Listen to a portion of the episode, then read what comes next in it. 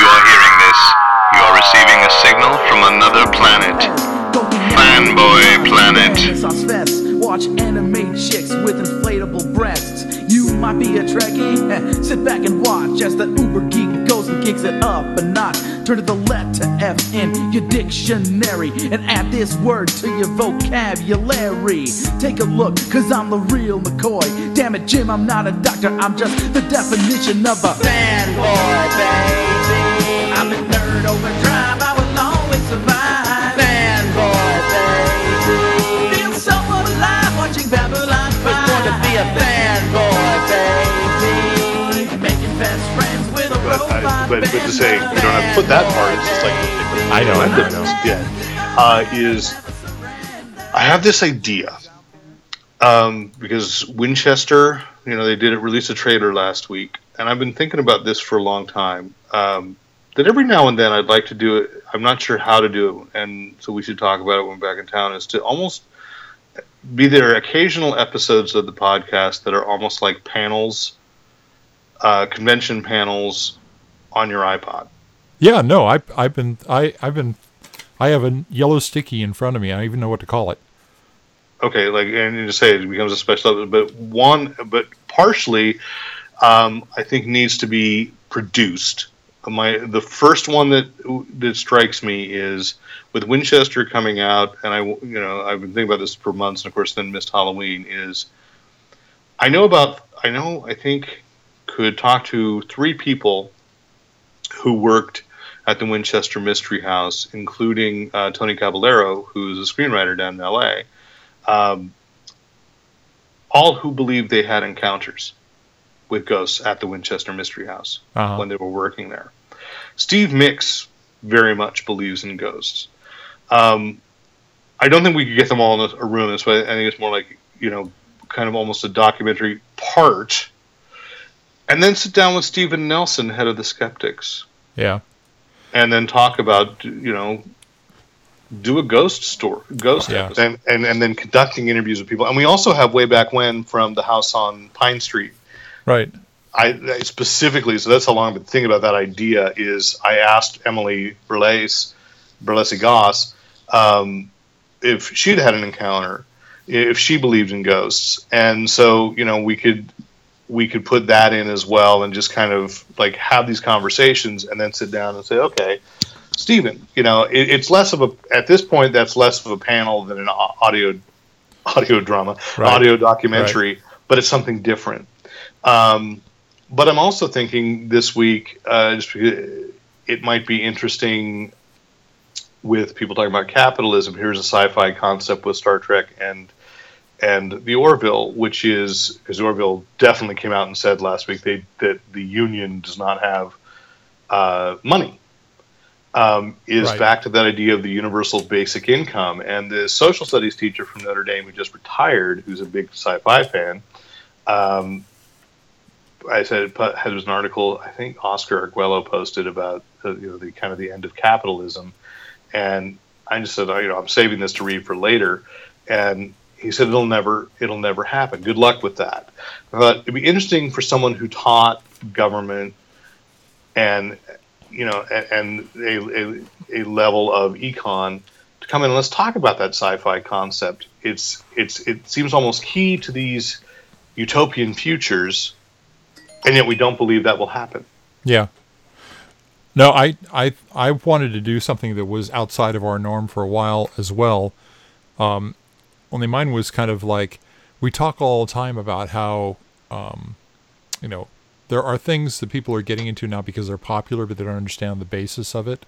They they have no, um, they don't, they have no history of it. They have no understanding of the way things work. So I was thinking about we could do one just on like what's the difference between prequels, sequels, and reboots, and really come come down. You know, And who's the guest that comes? And who's the guest that comes in with that? I don't know. I don't know. No, um, I, I, you know, no, that's good. Let's let's Yeah. let's put a note and have a running tag on Evernote of like such ideas and who you think would be good to sit in on a panel. Cool. I do have one that uh, I, I wa- uh, that I know you're, you're going to know exactly who I'm going to suggest for this one is like, like who is Bond? James Bond. That would be Sal Pizarro. That would be. So In fact, he just heard us say his name, yes, and uh, it's like I have been summoned. we, we have to say it three times.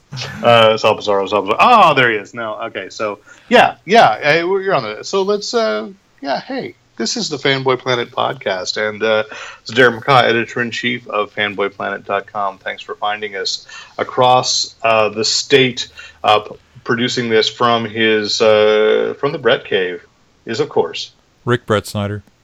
Yes, welcome to the podcast. Uh, of course, if you are listening to us on your favorite pod catcher, uh, do tell them that you enjoy us. Uh, and of course, if anything we talk about on on this uh, week's podcast is if there's something you'd like to own for yourself that you can, uh, and you cannot find it at your local brick and mortar store, please uh, take advantage of the Amazon.com. Uh, link that is on each and every page of Fanboy Planet, the search box, as as well as occasionally direct links to to items. Uh, and and uh, please support Think Geek, which we are affiliated with. If you go through the ad on Fanboy Planet, uh, we get a small remuneration, kickback, whatever you want to call it, uh, because we are affiliated. We get A small, taste. A taste. We just we just wanted a taste. That's all we want. Uh, and uh, and of course, if you'd like to just go to PayPal and help uh, support the cost of uh, defray the cost. I like that better. Defray the cost of uh, of hosting a podcast on a website. Uh, you can go there and under editor at fanboyplanet.com. And of course, any questions, comments, compliments, commentary, criticism, write into editor at fanboyplanet.com. We would love love to hear from you. As well you can find us on our facebook page fanboy planet or you can tweet us. I believe that is the correct uh, conjugation of the verb. Tweet us at fanboy planet or uh, you know though i don't think it's as great a, a communications method instagram at fanboy planet. Uh, so uh, we got a lot of comics news a lot of movie news uh, tv news. Uh, it's been a couple weeks. We've been very very busy We have. and schedules have been crazy and halloween happened did you get any trick-or-treaters Oh, we got a ton. Really? See, Yeah. I was promised specifically that I would get at least one, so I bought a bag of candy and then showed up. So you know what I got? A bag of candy. It's awesome. uh, so What kind of candy do you do you end up with? I I bought Kit Kats Uh, because you know I thought uh, I, I don't know was there, but but I also um, I'm gonna you know make a little lodge a little Disney complaint, um, which is rare. Uh, but I, I bought candy corn because I've discovered at the Disney Halloween uh, that they're trying to to pass off butterscotch as the flavor of candy corn. I bought interesting. this. I bought this little bag because I love these. Uh, they have these little bags every year that say Halloween with a cool Halloween image of the Disney characters, um, and they're you know they're cool like little display things. And uh, it came with gummy candy corn, and it was totally Gummy a- candy corn? gummy, which was not candy corn. I felt lied to, Yeah. and it, it was butterscotch. And then at uh, Flo's restaurant in Carsland, uh, they had a uh, candy corn pie as a special dessert, which I did not because I also thought it was candy corn diabetes. Yes. Uh, so, uh, but it was basically it was white chocolate and butterscotch. I'm like, that's not candy corn. Now I know a lot of people listening hate candy corn because I believe is you know it's second only to black licorice as as the most despised candy on the face of the planet, uh, and yet both of those are candies that I enjoy. Uh, but uh, you know that's not candy corn. I love candy corn. I don't know why. I feel So, guilty that I like what candy is the corn. flavor of candy corn? It is its own thing, like Is it? David S. Pumpkins. I can't believe it all wove into that. I didn't mean it to, but that's what it's his own thing, Rick. Really? Um, I thought it was like more of a vanilla flavor. I, maybe it's definitely not butterscotch. Yeah. I just feel like it's it's its own thing. So I bought a bag of Brach's it's more subtle than butterscotch. Brach's candy cane uh, candy corn. So I haven't opened that up yet. I'm just uh, I'm gonna you know slowly have like you know one Kit Kat fun size uh, morning, noon, and night, uh, and then you know once that's gone, then I'll go into the candy corn and feel like yes, it's Thanksgiving because it does feel like a it's a it's a it's a candy that that spans the holidays in the fall. Yes. Yes. So, uh, so let us uh, begin with uh, we have uh, an interview from uh, Comic Con, and uh, this is November first, by the way. It's Wednesday, November first, and that is the birthday of.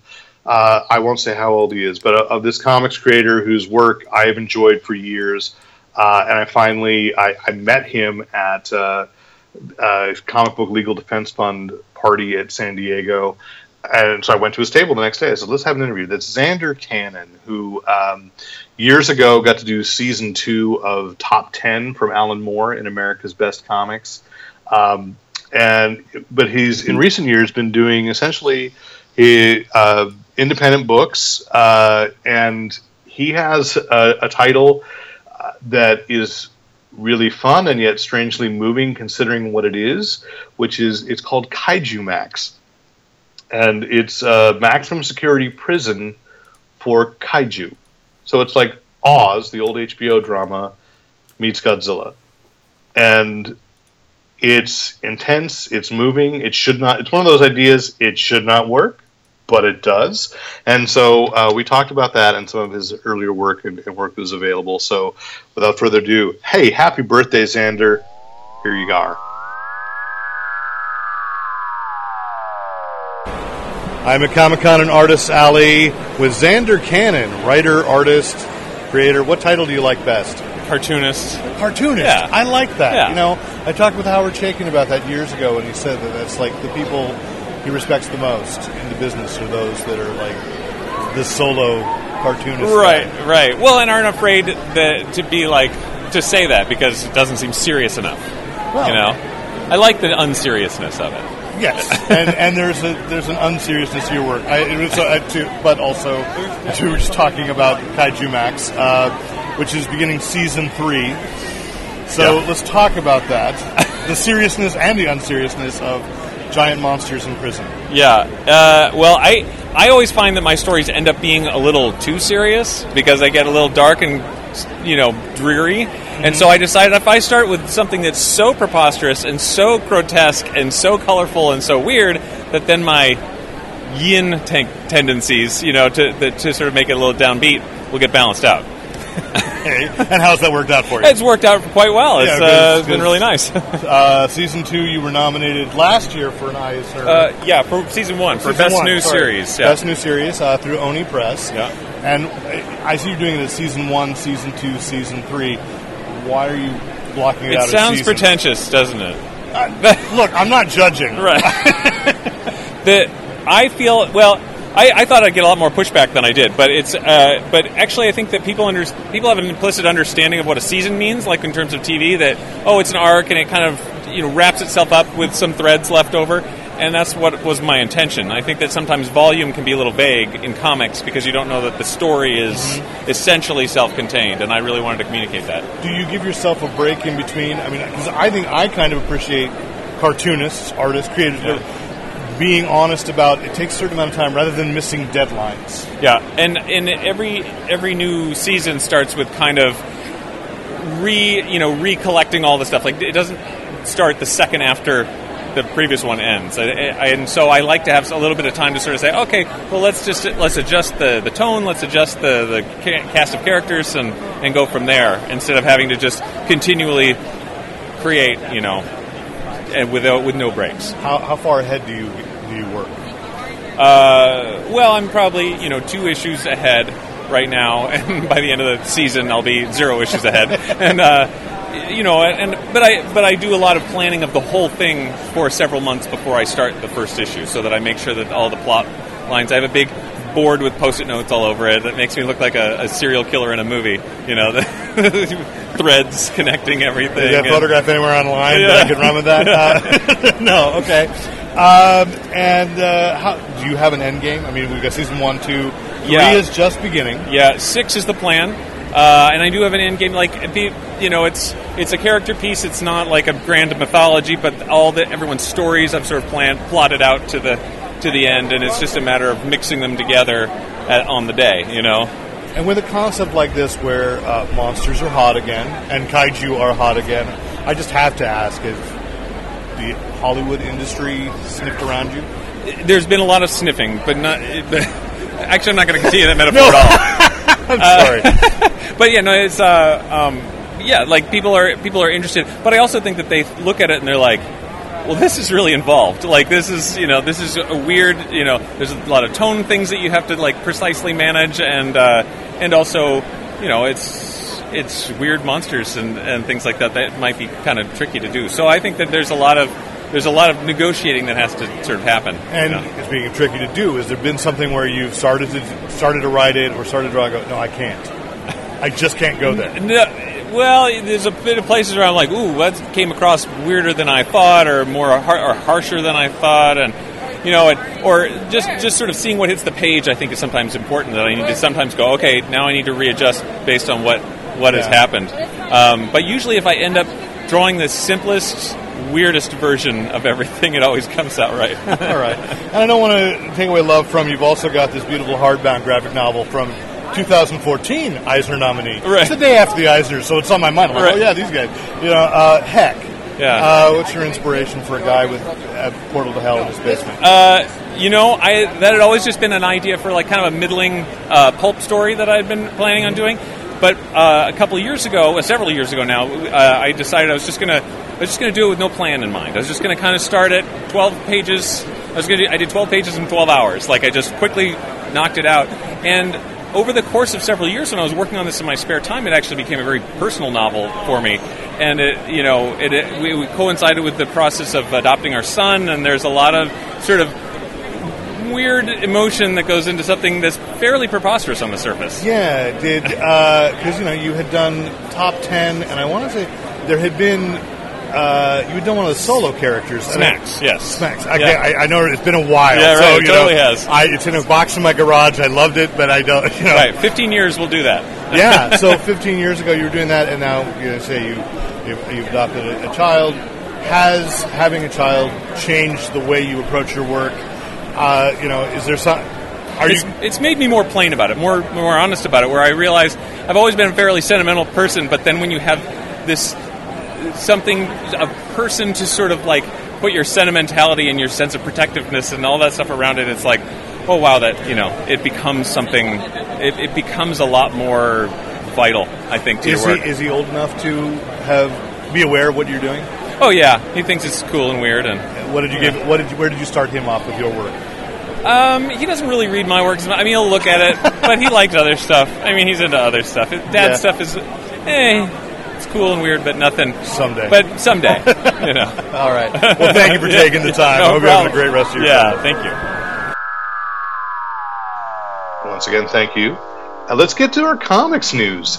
The big thing to me this week, and I don't, I, I, I feel like you will probably agree with me, is the seemingly sudden announcement that Comic Con HQ was no longer its own website, which is Comic Con International's uh, collaboration with Lionsgate. That they did a lot of foofara and hullabaloo a couple of years ago about how hey comic con's going to be streamed now we've got all kinds of all uh, of comics related nerd related programming uh, at a reasonable price of what five dollars a month um, and i just picked up last week and i think you'd been upset over the summer we may have noticed that i think i'm right on this that uh, the year we are in currently is 2017 correct Yes, yes, yes. yes Correct. and yes thank you Thank you for coming to me for that essential information. Well, you know, I travel through time, sometimes willfully, sometimes, you know, I'm aware, and sometimes right. I'm not. And uh, sometimes we're podcasting from two weeks in the future. We don't know. And uh, so it's it, it's 2017, and during Comic Con of 2017 in July, Comic Con HQ only posted panels from 2016 Yes, it was it was such a joy to revisit. which which betrayed the promise of Comic Con HQ. Well, well, the uh, implicit the implicit nature of what you you thought you were buying, yes, because uh, and going back, I don't think they actually broke any promises, but they certainly didn't live up to. Well, it's one of those things where I think they implied very strongly. Yes, yes. Uh, but you're right; they were probably not explicit.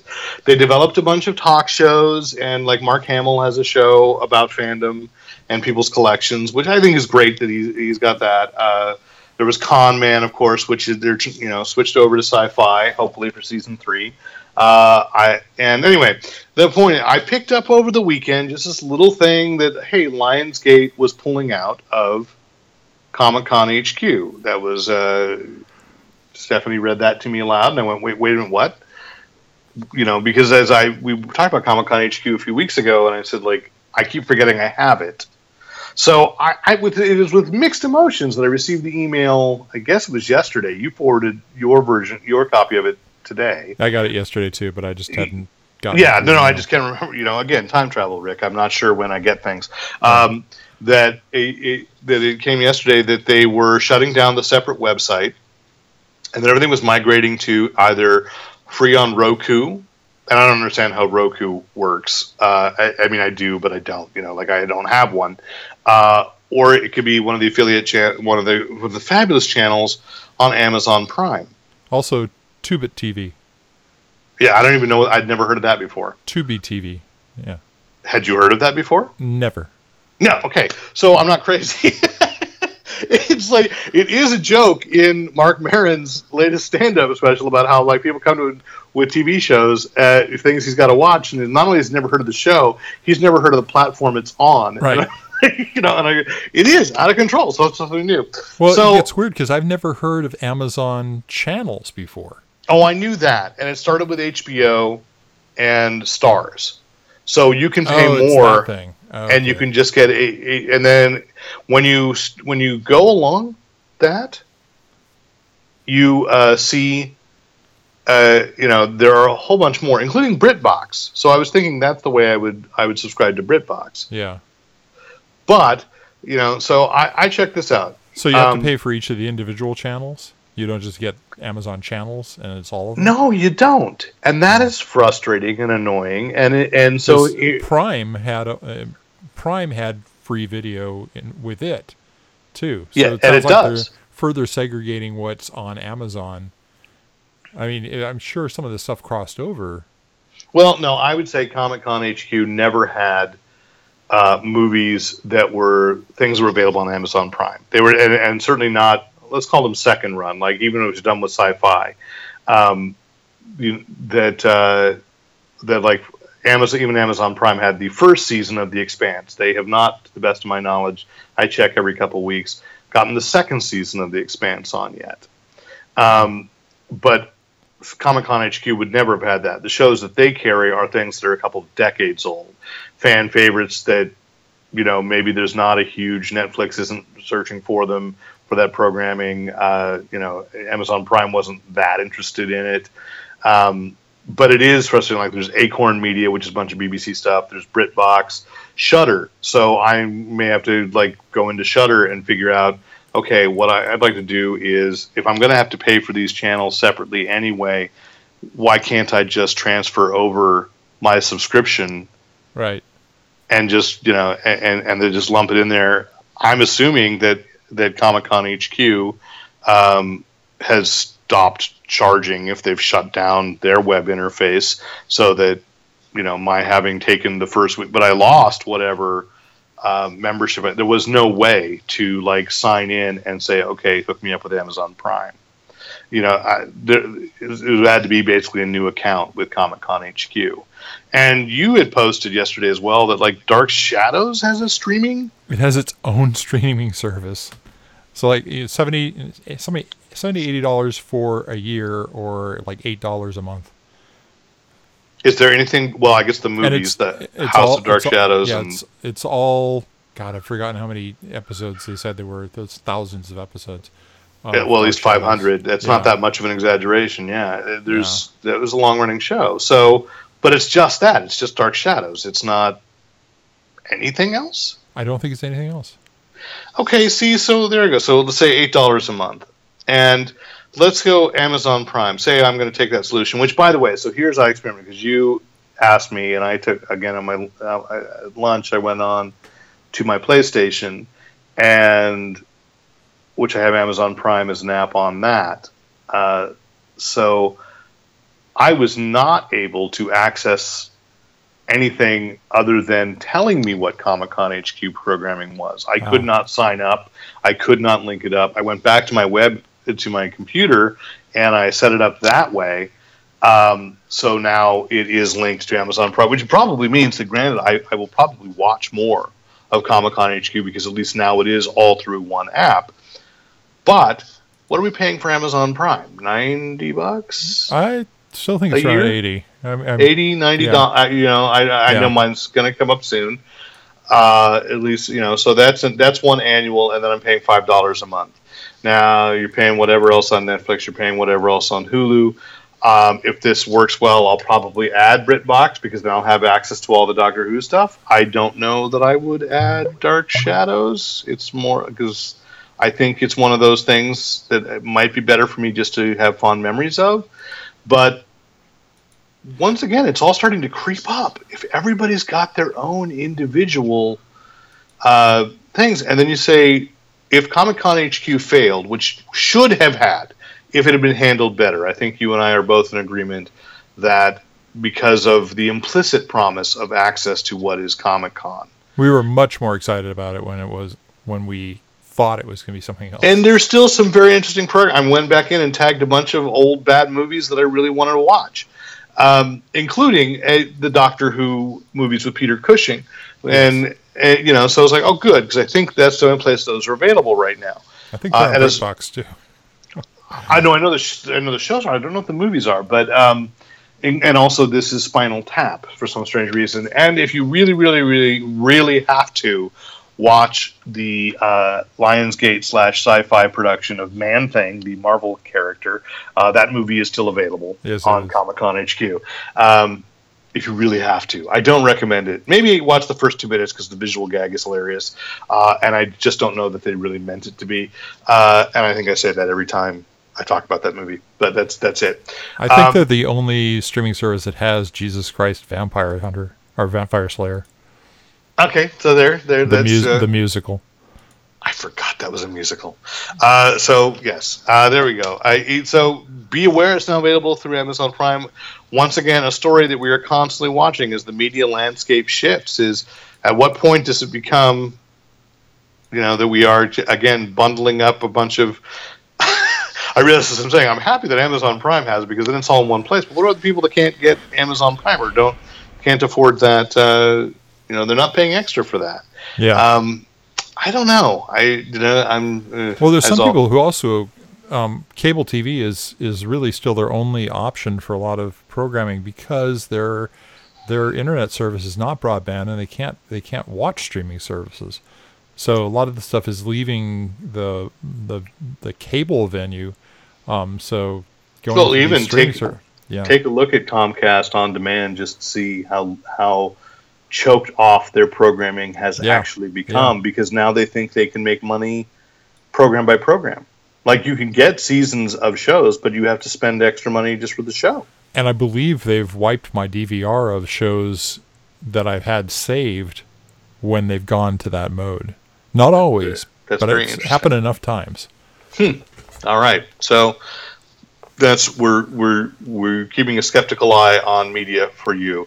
Yeah. Uh, let's let's talk a little more comics and I think happier news, um, which is I, I'm going to swap a couple topics here. Uh, the Charles Schulz Museum, which was threatened by the fires in Napa Valley and Sonoma, uh, Santa Rosa area. Uh, it was saved. Uh, I shouldn't say saved. W- was safe uh, in the fire. A lot of smoke damage, apparently. Uh, they're doing. And they were doing a lot of cleanup. Uh, great museum.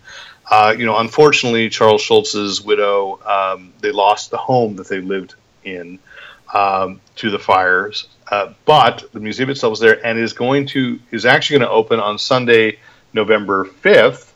But the grand reopening celebration will be November 12th. So I think no matter when you get this episode produced, uh, there's a chance. Uh, go to um, the Fanboy Planet website. There's a piece about they were predicting and hoping that they would reopen, and then they just now say that it will indeed happen. So there's information on how to contact, how, where the Schulz Museum is, and uh, how to how to get there, how to help. You know, um, you can go to the website and donate money to them as Very well. good. Um, and I'm I'm very excited because I, I just feel like it was an interesting little oasis of, of an art form that's dear to me and, and dear to you, uh, and with a focus on peanuts, which is of course peanuts, um, you know, which is uh, this strangely universal strip that I don't think anybody could see. I mean, you know, the kid I see kids still getting into old peanut strips in a way that you cannot get them interested in old comics. You know, it, it's it's just fascinating how that still holds and has a timelessness to it. Uh, I should also mention the Cartoon Art Museum in San Francisco reopened last week. They found their new location, so uh, it's a good time in the in the San Francisco Bay Area uh, you know, to celebrate the ninth art, as they say. I think Um, I think Peanuts probably qualifies as the first graphic novels that I read because I, I would read the the paperback collections. Well, let's call them graphic novels then. Yeah, that's yeah. interesting. I've never thought of them that way because I always thought of them as you know paperback collections of strips. I knew they were, but you're right. I mean, it's, It's I as valid as almost anything else is to be calling a graphic. when he graphic started novel. calling it seri- when he started serializing, definitely.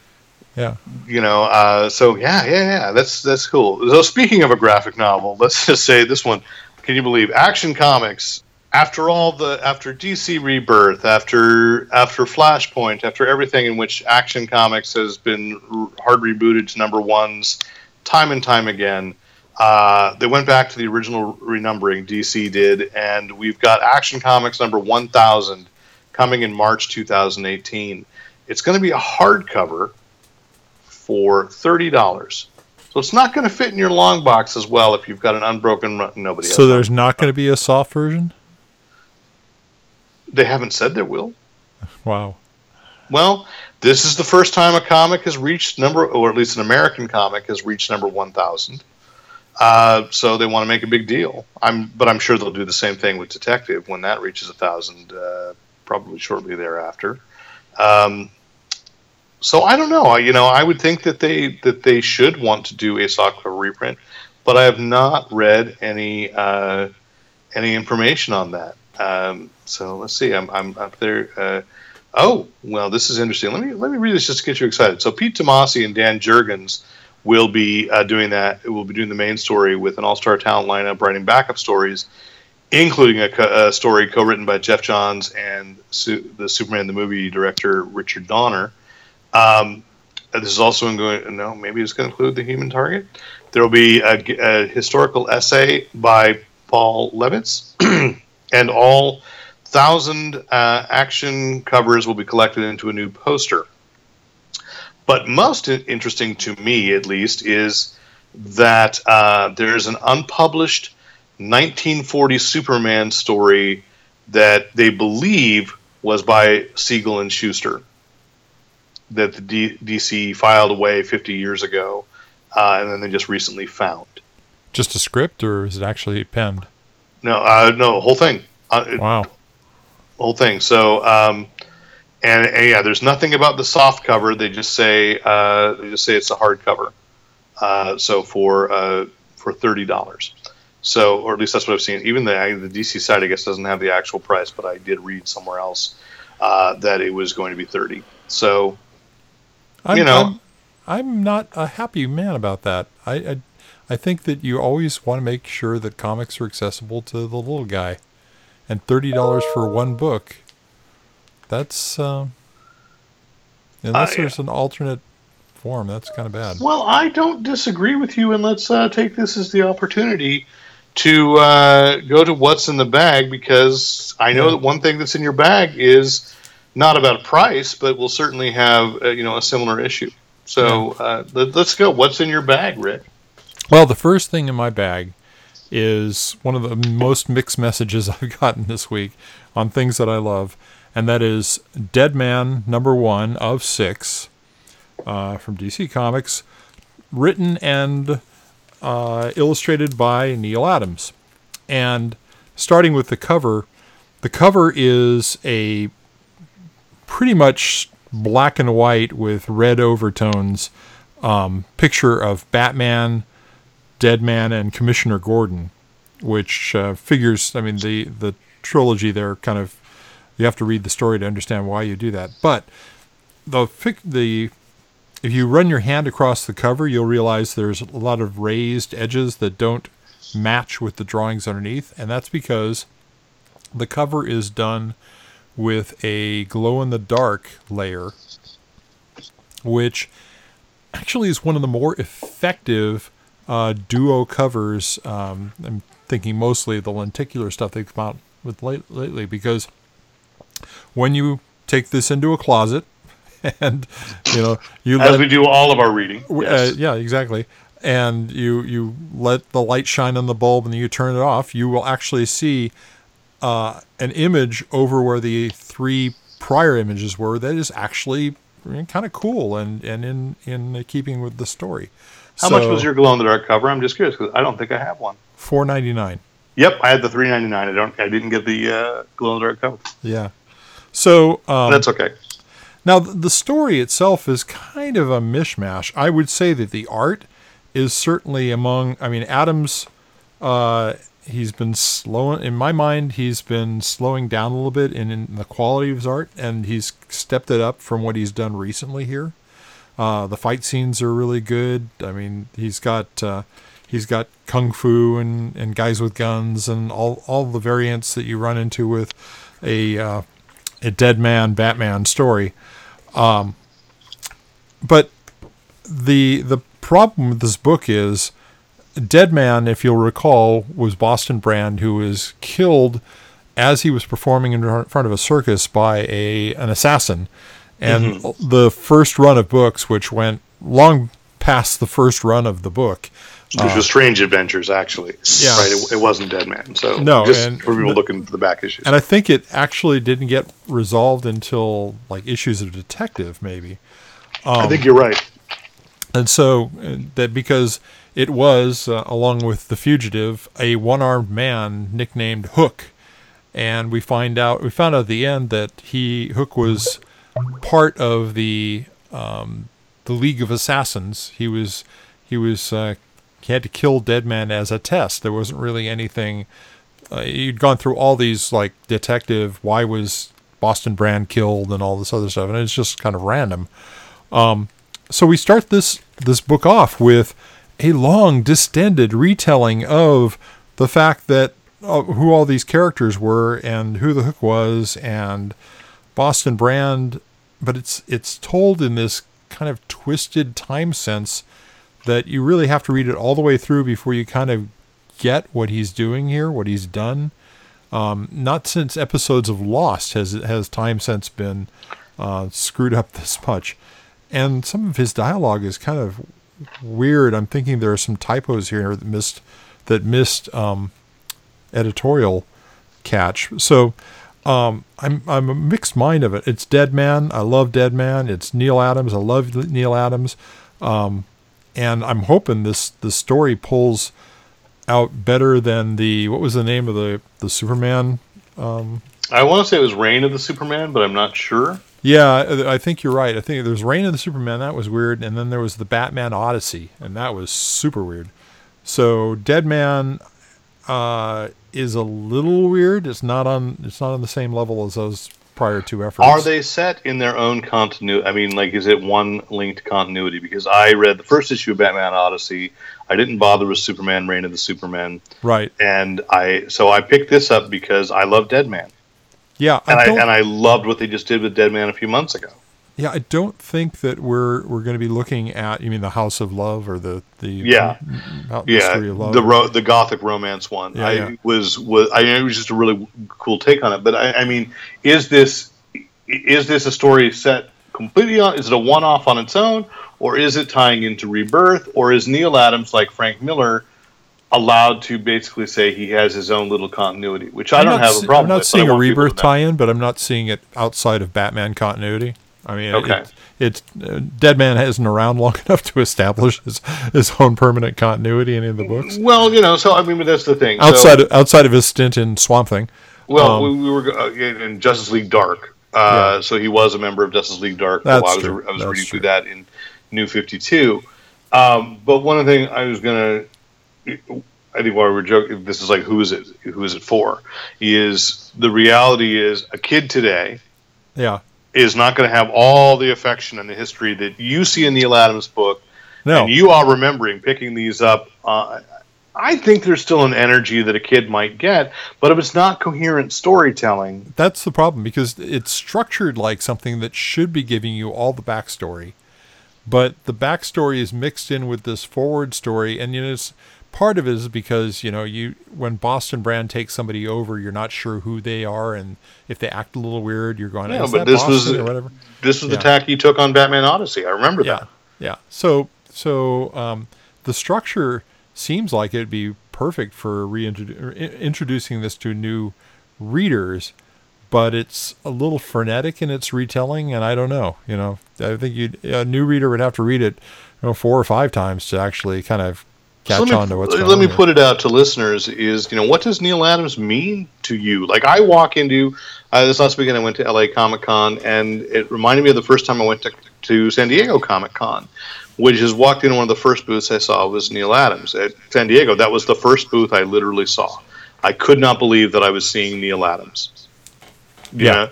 so he's still always front and center he places himself very well over you know make sure his booth is in the Sits path behind his own booth, he mans the whole thing. yeah, you know, and I think he. I, we've talked about him before. There's no doubt that he moved the medium forward so much.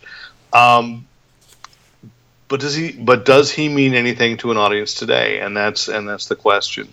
Um, you know, we'll see. I, I, my argument would be that by putting him on something like Deadman, even though that's where he started, um, at least it's a character weird enough that maybe someone will pick it up because, well, Deadman maybe doesn't have to be quite as quite as linear because it is a supernatural story. Yeah, yeah. I don't Uh, know. It, it may pay off in the end, um, but we're only book one and six right now. Right, so there we go. Uh, in my bag, I'm going to go virtual. I have a virtual bag because I just discovered um, that uh, this this web comic. I, I guess I've been getting. Uh, I've probably gotten an email a couple of times and not paid attention, or rather, it's gotten lost in the two to three hundred that I I get uh, each day. And um, for a, a title called Kismet, Man of Fate and it, it's by a guy written by a guy named uh, A. David Lewis, who I knew from years ago at Comic Con, um, who uh, had a, briefly worked with a company called Red Eye Press, and uh, did a horror book called, or a science fiction book called Mortal Coils. So David and I have touch, uh, stayed in touch over the years, and uh, I know he's been posting about this, and I did not realize that it was out there. So if you go to this place called awaveblueworld.com and they what they're doing is they're running web titles and then once the story is done then they will put a hard copy out which they've not done that yet but kismet is uh, is a public domain character from the golden age that uh, i don't know if this is originally the way kismet was or if this is the way david put it uh, has become kind of uh, almost like a, ca- a muslim captain marvel and I mean Shazam. Um, we'll come back to Shazam later. Uh, and, and it's a it's interesting acknowledging he was an Algerian freedom fighter in World War II.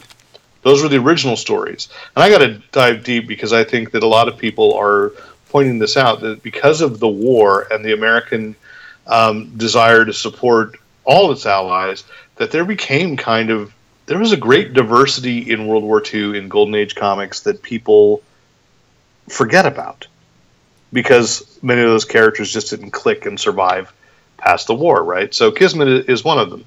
Um, and so he's created this story uh, about this character coming back, acknowledging all the World War II stories, and then coming back after having been kind of isolated in his nether story, they call it side space, um, and uh, trading places with uh, a young Muslim man uh, I won't give away what's happening there, but but that reaching the conclusion that maybe, at least so far, that that, that 2016, because it's kind of look back to last year, that 2016 is not uh, is not the time for superhero. It's time for civic leaders and for people to empower themselves. So, so it's an interesting take, uh, you know, uh, with all that's going on in the world and in the United States to reach that conclusion that you know it's both a defense of why superheroes are great uh, fodder for stories, but also about what we need to do to stand up for our own beliefs and our own rights in, in, in the country and in the world. Um, it's not finished, but uh, you can read the first four chapters so far online. Uh, and I'm really glad I discovered it, and so I just wanted to call it out this week because I thought if I don't, I will forget. And um, so, you know, we'll, we'll put the link on the page uh, back at fanboyplanet.com, and uh, and you'll, you know, I think it's it's it's worth a look. And the artist, uh, I, I'm blanking on his name, but he did uh, Elks Run and uh, and Tumor with Oh why? Oh man, I'm getting so bad at at, at, at names, but uh, but two graphic novels that I think that you and I have both enjoyed. Um, so as I was going to say, it's not Josh Dysart, it's Joshua. Um, that's fine. Fialko?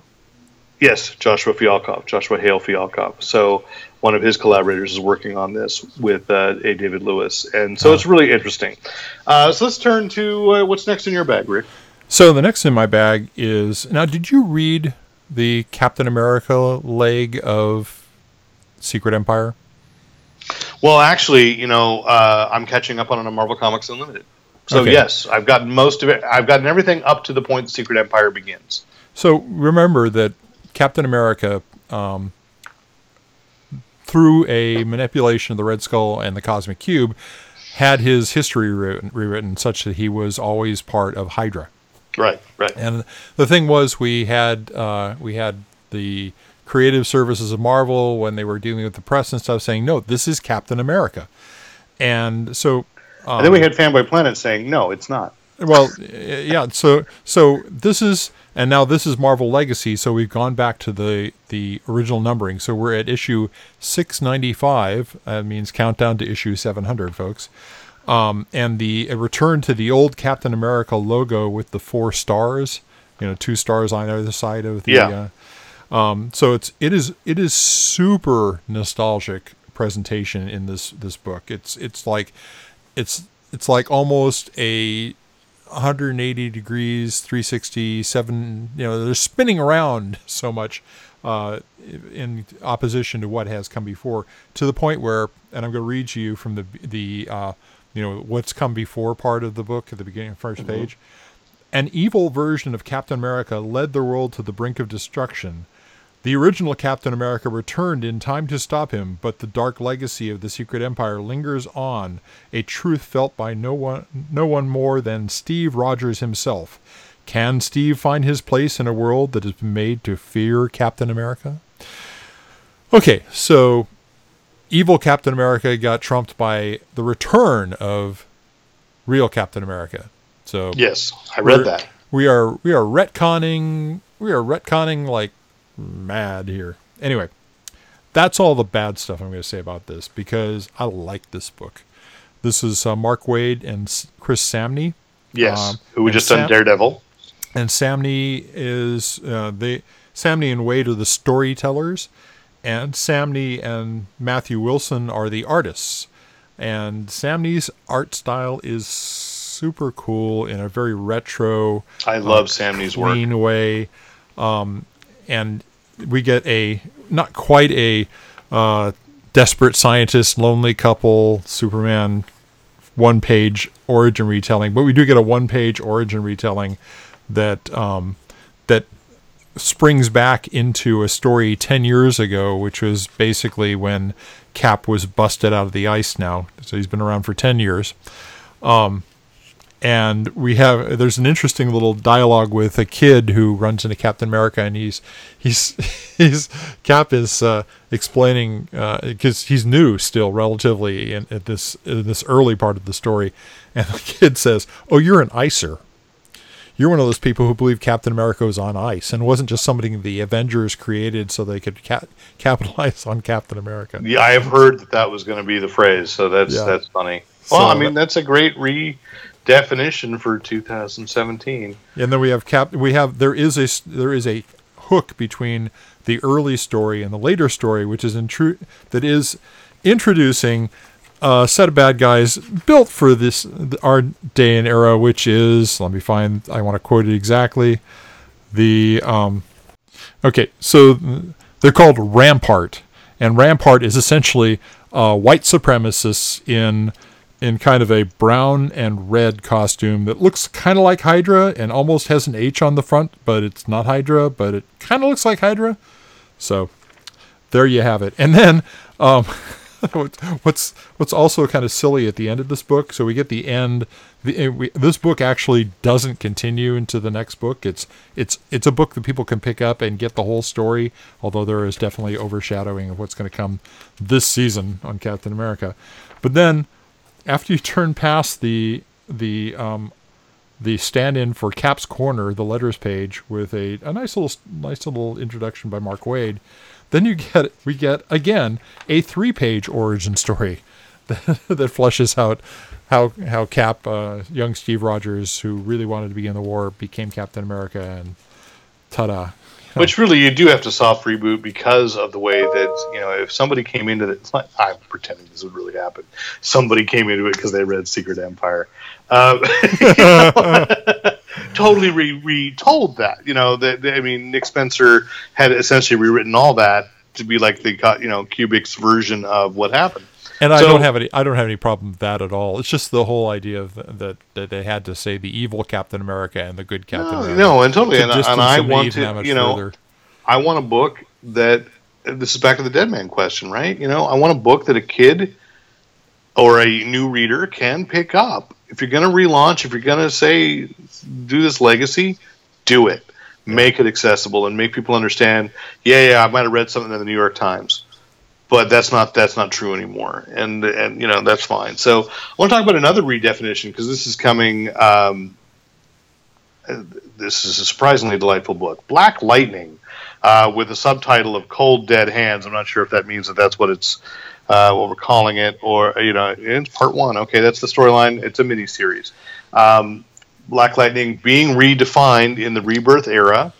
Um, with a somewhat redone, I shouldn't say origin, but remember in Rebirth it's 10 years gone, so the marriage slash divorce slash children that kind of showed up in the 90s seem to be gone, although they will be part of the CW TV series.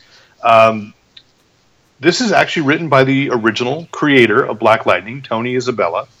Unfortunately, Trevor Von Eeden, the co-creator, uh, the artist, is not not there. Although a very fine artist, uh, Clayton Henry, is is taking over that role. This was redefining Black Lightning for 2017, and also establishing uh, it, it's sort of it's sort of like winking at things you might have thought. So there's a Tobias Whale. It's not the Tobias Whale that you knew if you were a Black Lightning fan, but it's also there's a very specific and I think almost somewhat clever reason for it. And sometimes when you see original creators coming back after years, it becomes like an old style. It, you know, it reads like a comic from the '70s. This does not. It feels very much like 2017. Uh, I highly recommend this book. This is one that I did read this week, uh, and say anybody can pick up and uh, you know they'll get up to speed. There are references to the rest of the DC universe. There's nothing in here that will make you feel like uh, oh I really missed something. Although clearly other things have happened in Black Lightning's life. Um, this is a great jumping on book. So uh, anyway, uh, I, I highly recommend this and, and a redefinition of you know well what does it mean when a superhero we might have seen this story before, but uh, you know what does it mean when a superhero, a vigilante, comes into a place where there hasn't been one, and is everybody going to be so welcoming today? Um, and you know maybe not. So it's it, it's interesting, and, and, and I think this is a really strong book for the week. So what's uh, what, give me one more out of your bag. Okay, so the uh, the next one is Hanna Barbera's The Jetsons, issue one of six, and this is uh, yet again another another reimagining of a of a uh, of a Hanna Barbera TV series. Um, and we we've talked about this on the show because we were kind of interested by the early images of the Jetsons. They're definitely revamped. They're they're not comic booky. They're they it really looks like a a relatively hard sci-fi kind of story. And so you've got George and Elroy and Judy and Jane. George is uh, kind of a work a, work a day guy. Elroy is going out and getting into trouble. He really really comes across in this book kind of like a um, kind of like a Jonny Quest, but not as smart. Uh, Judy Judy, I didn't really get that much more than you know, kind of like they had implied that she was uh, she was a social media gadfly kind of person. And then Jane, who apparently has been given the biggest re- redraw of all because she's uh, intelligent, in charge of uh, big systems programs, outer space stuff, and but there's a lot of stuff in this that makes a lot of um, this rewrite makes more sense than the original uh, TV show because you know why were they all in floating cities? And the reason is they're in the future where the the ecology collapsed and the ocean. You know, it's it's basically um, what is it? Ocean World? What was the uh, the Water world. It's basically Waterworld. Um, there was you know ecological problems. There was a meteorite and all this, and so now um, Elroy actually goes off on his own with a, a pal, a buddy, a girl, and they have um, an adventure under the sea where they're looking at all these destroyed cities that are under the sea. Um, and Jane's involved in some stuff in outer space. Anyway, I'm not gonna I'm not gonna blow all the storyline here, but um, it's got all the beats of the original. With like at one scene you have uh, you have a dog on a treadmill. Right. And, well, and you have- say you and- missed and you- the you missed the eight page backup, right? That was in one of I those did. specials. I did. So I'd say go back to that. I can't remember which one it was the backup to, but Yeah. um, because that's where Judy really gets the depth. But uh, the one thing that's really kind of kind of biting here is you've got the re uh, redefinition of the robot. Right, but that's it. That's in the eight page backup, and I don't want to spoil that for you. Okay, but that's so- there's okay. a really touching story. It was it was Well, it's- weird. I'm it's with talk- you. And George talks to her about it, and and uh, that's that's that's uh, that's taking a risk. I mean, there could be some people really put off by it. Oh, yeah. I thought it, I thought it was charmingly done, um, but you know, some people you know, they don't want to see their Jetsons change. Um, but I'm going to be buying all six of these. It's just I can tell you right now. Well, no, I, I'm I I'm into it because it's uh, Amanda Conner and Jimmy Palmiotti writing. At least I can't Right, remember if right, they're on right. the art, and I, I love what Amanda and Jimmy do. It's you know it's, it's, Palmiotti, Brito, Brito, and Sinclair. okay.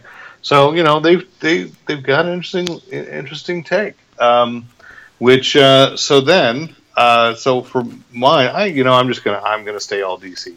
Uh, no, I didn't because you you had Dead Man. Uh, I, think that I, we've talked about this before. That my favorite intercompany crossover of all time is Archie meets the Punisher, one that should not have worked but did. And I've said that Batton Lash, who wrote that and does. Uh, uh, oh my gosh, I am blanking on this uh, attorneys of law. The the Oh yeah, um, this is horrible because I have so many volumes of it too, and I I, I, I love it. Um, but anyway, Batton Lash, uh, wonderful cartoonist, wrote that crossover. I think it's one of the greatest.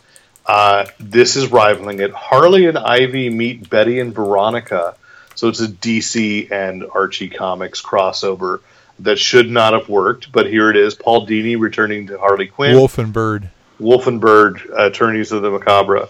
Yes. Uh, so uh, Paul Dini returned with Marc Andreyko to write this crossover. Um, there's an, actually a really good reason why Poison Ivy wants to go to Riverdale, and she's mad at Mr. Lodge. And so it's kind of the soft reboot of Archie that they've done, kind of. But uh, you know, it, it it's it, it's interesting and it's perfectly reasonable why Betty and Veronica would be the focus rather than than Archie. Um, and this is a, a, a another one, a strangely delightful crossover that when you see the poster or you know the mini poster in your in your comic shop, say that should not work. It does, and it's fun. And uh, so I just want to call that out. Uh, let's get to uh, some movie stuff. Do we Um, not want to talk about uh, the page? Oh my gosh! I well Yes. because you went you you it's not going to afford you jerk. Uh, I thought we agreed we, you were just going to let let that be one of your three. So talk about it. It's actually going to be it's actually going to be six. You're getting six. I. I am. I am actually because uh, this. Uh, oh this sure, because we- you control the recording. You can do all that. Yeah, I control the vertical and the horizontal too. yeah the uh, the Brett Schneider limits. Okay, go ahead. So uh, we have this week uh, issue number four of Betty Page by David Avalone, um, and uh, Isao Figueroa and Bain Duncan Wade doing the art, and I of course get always get the uh, Joseph Michael Linsner covers, um, which is poignant because this I mean first off, about this series, um, you may be looking at, at this and going, "Oh, it's just one of those cheesecake stories with no writing." Well, that's not what uh, Avallone is delivering, and he's delivering a Betty Bettie Page is entirely what we expect of Bettie Page, and clever in using her feminine wiles and dealing with bad guys and no superhero, no superpowers, no well, let- let's be no honest. man running in to because help I, her. I know that David would be honored by this, by you know, would take this as the high compliment it is. David is a first-rate pulp writer, Yeah, and, and I mean that in the best sense. And that he's translated that to comics is terrific. You know, and I said, I, you know, that's we we've we always have, I feel like we always have to call this out.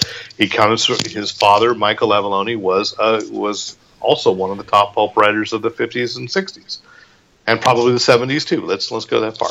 So you know, um, David and and his, his sister Susan as well have um, you know in, inherited uh, or built off of their father's talent. Absolutely. So you know they So- got they've got it. Along with this, we have. Uh, I mean, I just got back from DocCon where David was the guest of honor, and David clued me into the fact that I needed to pick up issue the current issue of Playboy, which is the one honoring Hugh December issue. Yeah. It's the it's the November December issue because they only come out with six a year now, Oh, I didn't know it was bi-monthly. and it's You on. can tell I haven't bought it in decades. it's on uh, the stands right now. Um, and in that, he had been contacted to because somebody found out about the Bettie Bettie Page comic. He had been contacted to do a short uh, Bettie Page story for that issue uh, because there were there were a lot of uh, Bettie Page uh, connections to early Playboy. Um, and he did a wonderful little six pager and that is actually illustrated by Joseph Michael Linsner. So I just loved it. Well, And- it's appropriate for a couple of things. It's not just a Bettie Page connection. It's that Hugh Hefner wanted to be a comic book artist, wanted to be a cartoonist, ah, and uh, showed apparently I've never seen it, but but um, very little actual aptitude for it. uh, Uh, but uh, Jack Cole, the creator of Plastic Man, another one that'll come back at the end, right? Uh, the creator of Plastic Man, um, the end of his career before he unfortunately killed himself was doing cartoons for Playboy, Uh, Oh. doing doing spot comics. Um, Cool. So some clever always had the best spot comics. Yeah, so um, Yeah. you know that's uh, Hugh Hefner was a huge well because you know there was little Annie Fanny, right? Um, Yeah, you know. but uh, but uh, Hugh Hugh Hefner was a huge comic book fan. So to merge Bettie Page into comics is something that um, you know is an appropriate tribute, and uh, I think I, I would I go along with you. I think that David has elevated it beyond what people would think it is because of what people think of Bettie Page when they just look at her. They don't know anything about her. There's and- there's a great line in the issue number four where she's saying "Ah, this is not she's she's having to take her dress off because she's in the water and she's gonna have to swim. And she's she's saying this is not cheesecake. like, okay, Yeah. it sure isn't.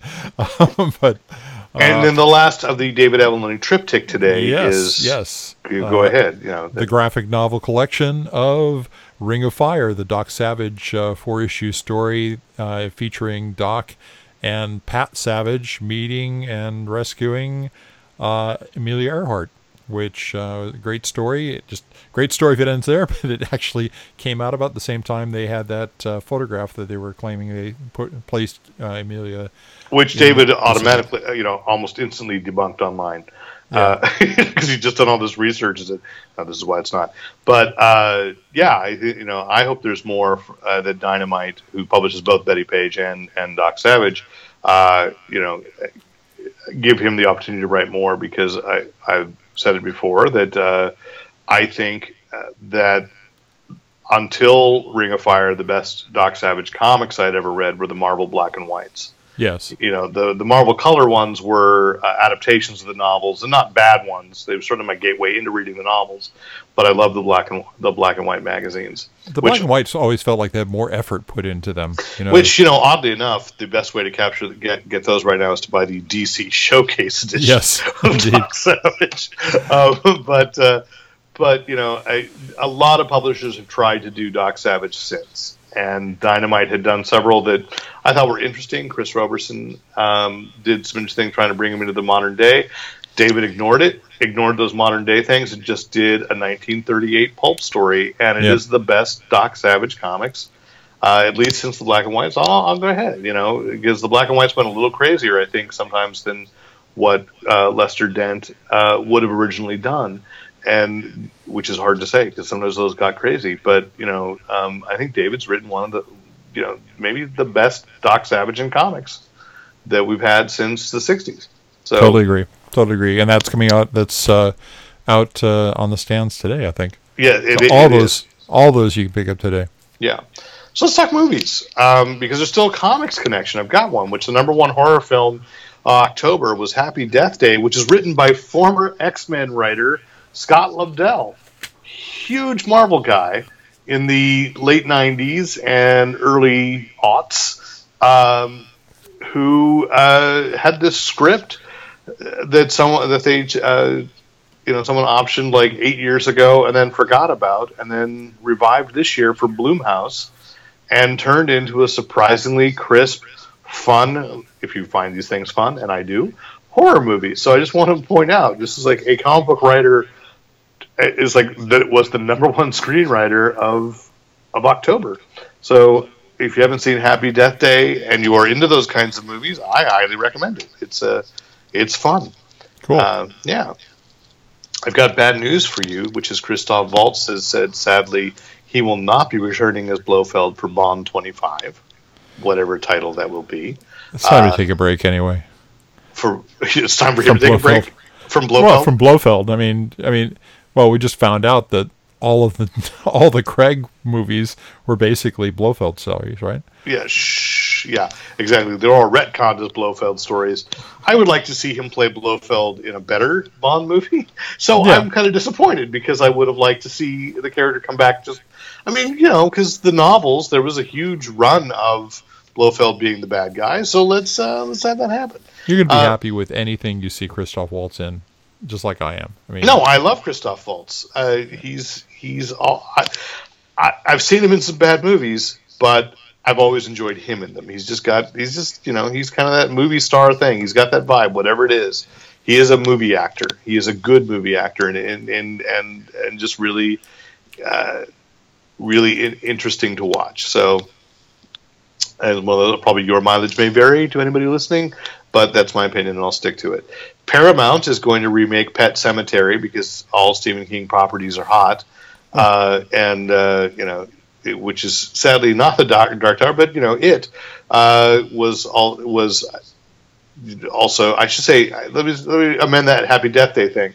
It was pop was the number one horror movie for the last two weeks of September, whatever it, it, was released, and into the first week of October, and then Happy Death Day came in and kind of knocked it down a little bit. But you know, by by week four, it's understandable that it would have lost some of its legs, but uh, you know, really um, strong. it's, it's really hard to pro- to follow the pronouns in that last bit of. I know, I know, but I can say from going to the LA Comic Con, all the Pennywises, so many people. Oh, yeah. Pennywise. It was, it was, uh, and of course, as always, just a slightly disturbing, sexy Pennywises.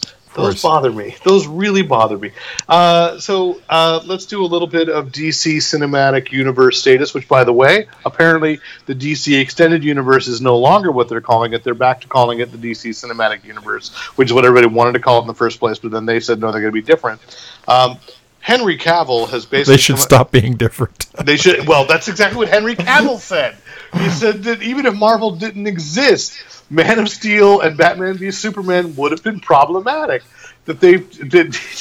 Warner Brothers has had time, and I'm like, well, spoken like a man whose contract must be ironclad. I don't know what it is. I think it's interesting that in Justice League there've been a, a flurry of of Instagram photos and Twitter photos, you know, and they're really re-emphasizing that Zack Snyder is involved was involved. Uh huh. Um, so there's a lot of pictures of Zack Snyder on the set, but they're all clearly old, and they're really downplaying Joss Whedon. And I don't know what it's about, other than to say, you know, we do know, you know, Snyder suffered a, a great personal tragedy, and that's why he stepped away from the film.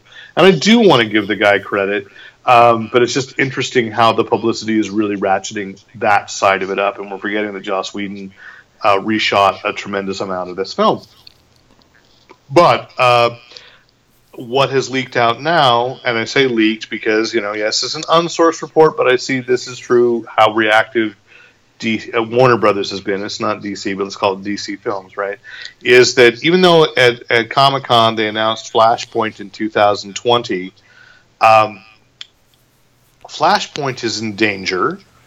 Uh, that Warner Brothers has decided they're waiting and seeing how Justice League does. And if Justice League doesn't do well, there will be no Flashpoint. There will be no Cyborg. Aquaman will be released because Aquaman is uh, basically in post production. Uh, Wonder Woman 2 will happen because even Henry Cavill said they didn't figure it out until Wonder Woman. So, yeah, that one's a done deal. Over on the left at New Line Cinema, So, so they're ready to pull the plug. they're ready to pull the plug. Because over on the left, New Line Cinema is, I mean, this is crazy. They announced Zachary Levi is going to play Shazam, not Captain Marvel, because that's a Marvel character, but Shazam, the superhero formerly known as Captain Marvel. Zachary Levi, a decision uh, could work, but very odd to me. Um, you know, it wouldn't have been the fr- been one of the front runners because to me, what would make what will make Shazam work is a really good kid as Billy Batson. Um, because I think that's what makes the, the character different. Yeah, yeah, yeah. You know, um, at the same time, they're still developing a Black Adam solo film, which I think is okay. Um, get the anti-hero stuff, the the tragic backstory. Actually, you know that that film with Dwayne Johnson as Black Adam. That film actually already exists. It's called The Scorpion King. Uh, so you, know, you can go back That's and true. watch that. You know, it, it, it does. Uh, but that's okay. Let that be over there because then you can just have a fun movie with Zachary Levi as Captain Marvel, uh, or I'm sorry, Shazam, up against Doctor Sivana. Or I uh, and I put this on Planet. I would love it if Mister Mind were the villain. Just be so absolutely goofy. The, the thing that no one would expect, and his enemy is the little worm. I would just, I, I, I would just love it. I, I, I have no no insight. Who was it? Who was it you were posing as Sivana, uh, actor wise? Didn't you have somebody? Oh, uh, I, you know, I have to look up this.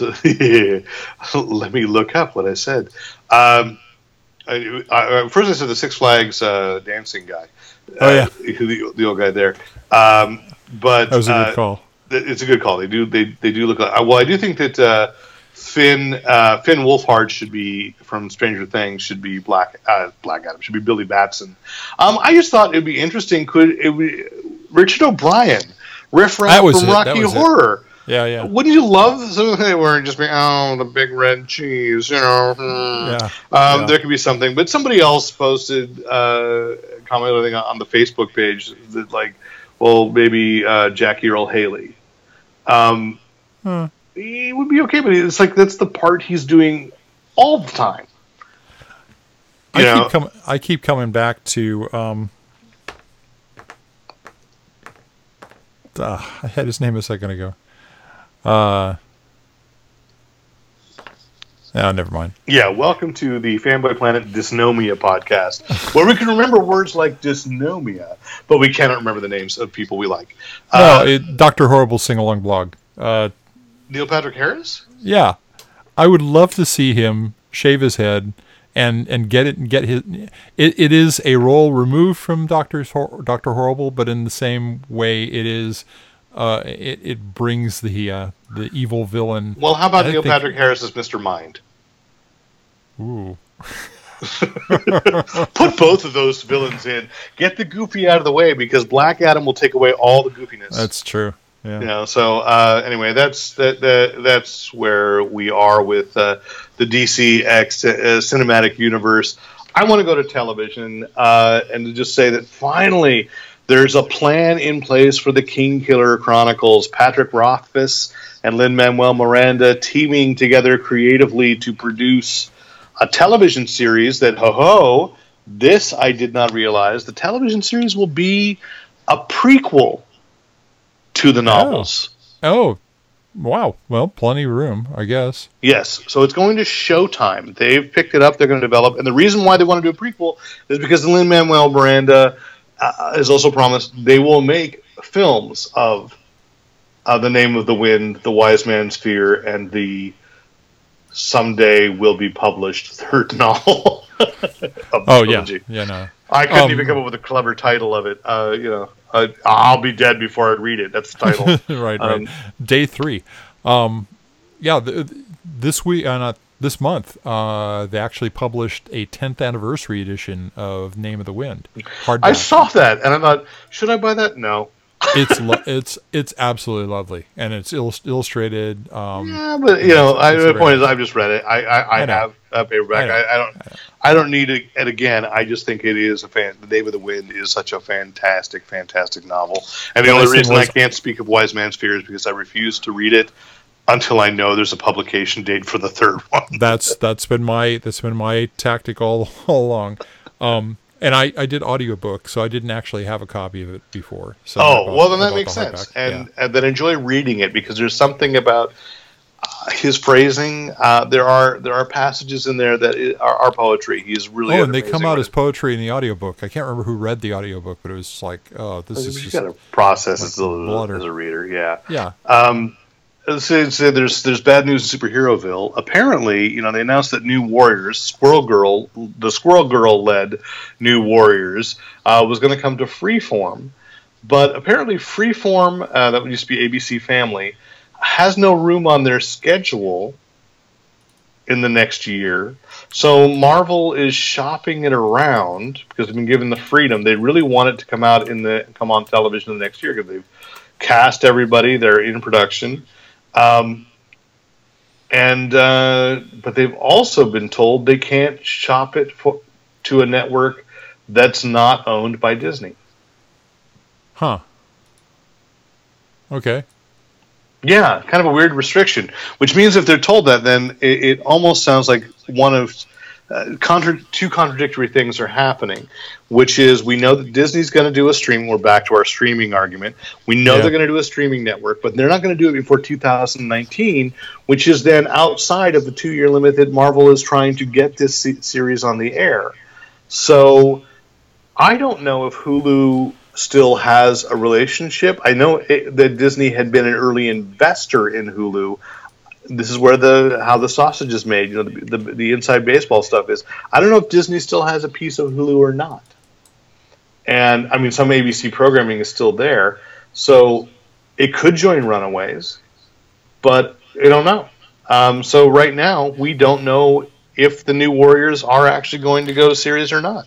It's kind of interesting because right now, I don't know how valid the New Warriors are. I'd I'd go with Champions or you know well, no, you know why why New Warriors are valid because it, it's Squirrel Girl.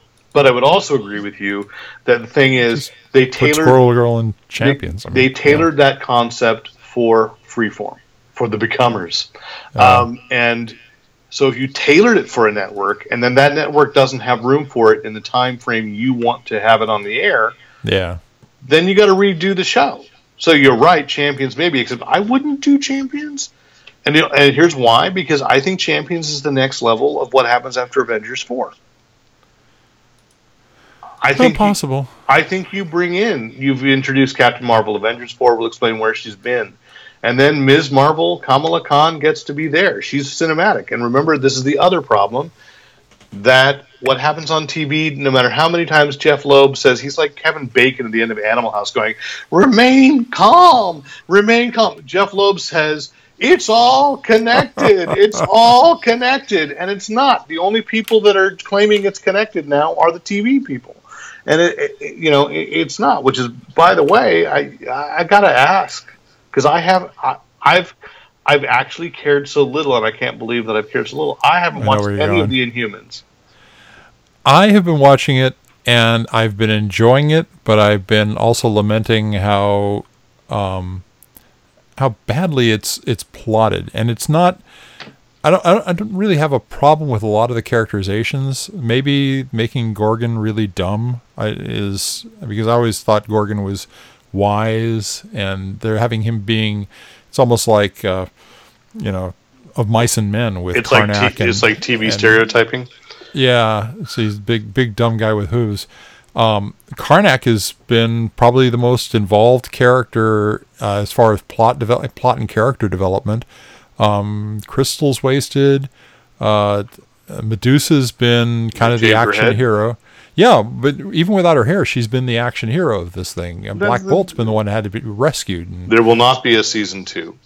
Yeah, and, I'm not and, surprised. And IMAX has also said they will they will not be um, featuring Releasing television series. they regret their they regret their alli- alliance with Marvel on that one. Yeah, They're not going to regret this week because Thor Ragnarok's going to open and they'll say all is forgiven. Please don't give us the Inhumans again.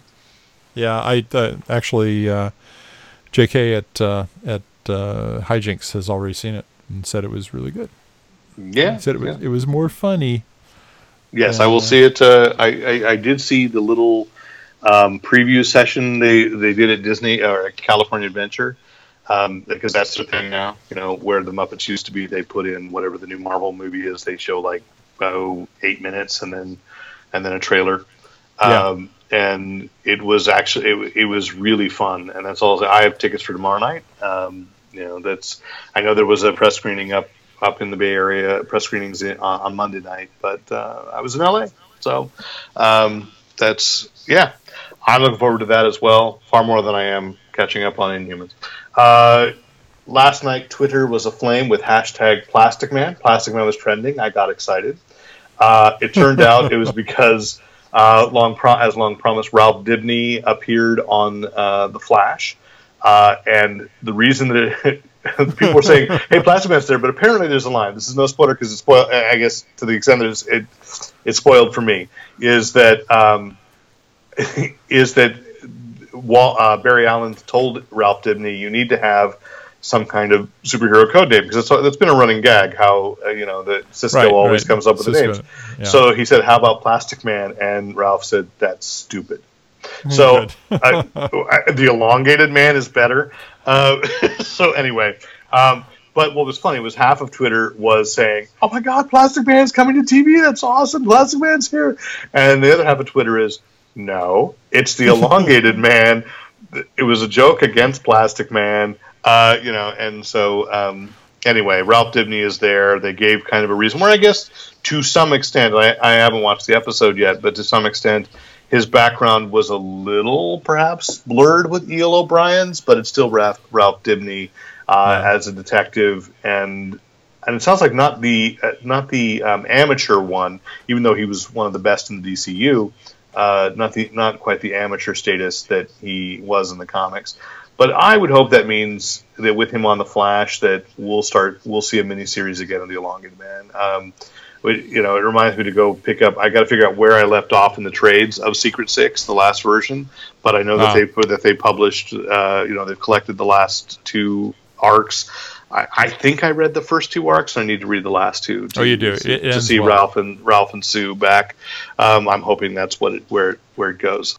So that's uh, that's all we had to talk about this week, and thank you so much for uh, li- listening this week. And of course, if you have any questions, comments, compliments, uh, commentary, criticism, let us know. Write into editor at fanboyplanet.com or uh, make a comment on the Facebook page. Fanboy Planet. Um, you know, we do uh, want to occasionally make sure we're, we're covering things that people want to to talk about, to listen to us talk about people like listening to us. Huh, that's nice. Uh, so anyway, uh, once again, you can, you can uh, find anything we talk about on Amazon.com, and you can go through the links on Fan- Fanboy Planet. Uh, and uh, of course, love Think Geek as well. Uh, so uh, that's it for this week. Uh, I'm Derek McCaw, editor in chief of FanboyPlanet.com.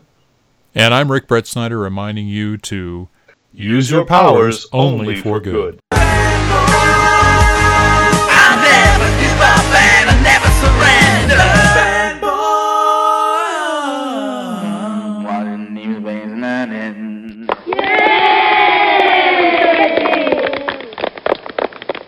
Thanks once again to the great Luke Ski for use of his music in this podcast. Visit Luke Ski at www.thegreatluke, L-U-K-E-S-K-I, dot com.